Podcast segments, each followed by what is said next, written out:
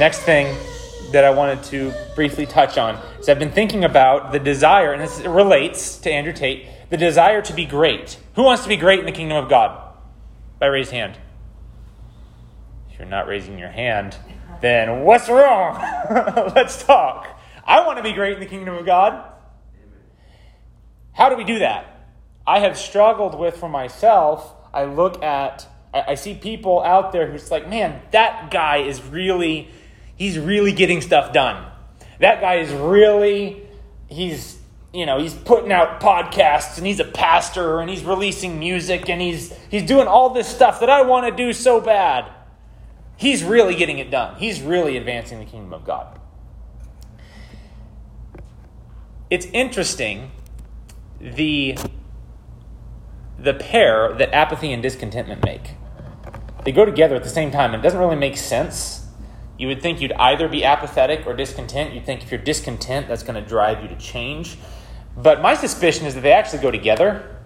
Because we're, we're discontent with where God has me right now. I want to be somewhere else.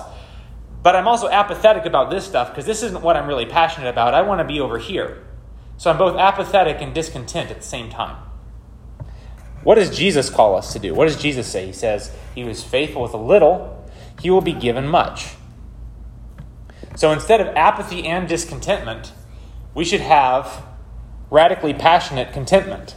We think of contentment as kind of this virtue where you just kind of sit there and you're like, I'm good, I'm content. That's not really Christian contentment. Christian contentment is joy in what Jesus has given me that doesn't take away from the fervency of my worship in, in being faithful with what He has given me. If I'm truly content as a husband and father, that means I am content to go home and wage war on the devil as a husband and father.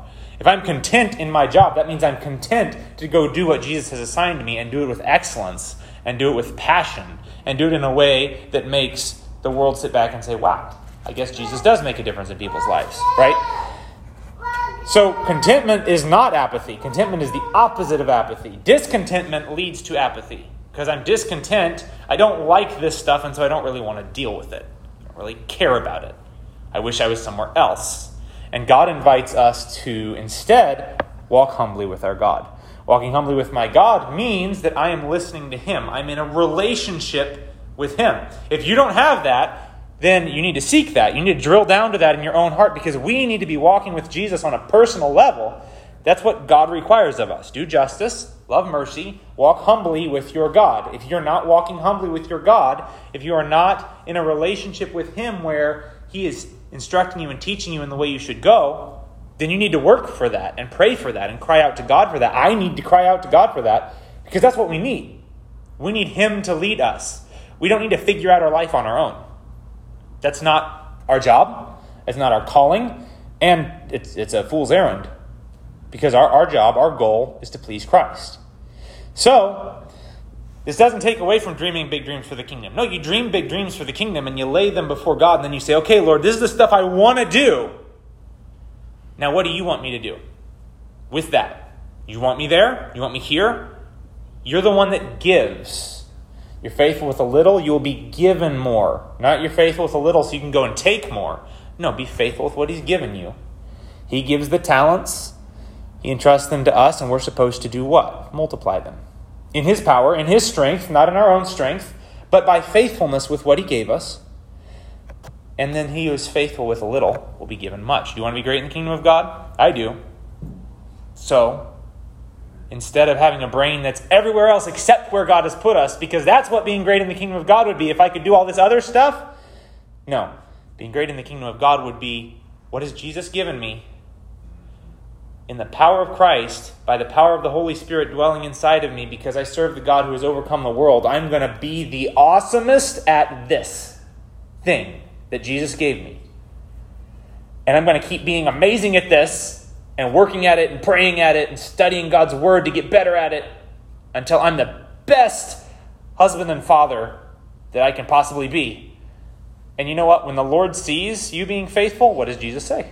Faithful with a little, you'll be given more. So, greatness in the kingdom of God is not pursued in some Andrew Tate style way where you you set your mind on being a what do they call it?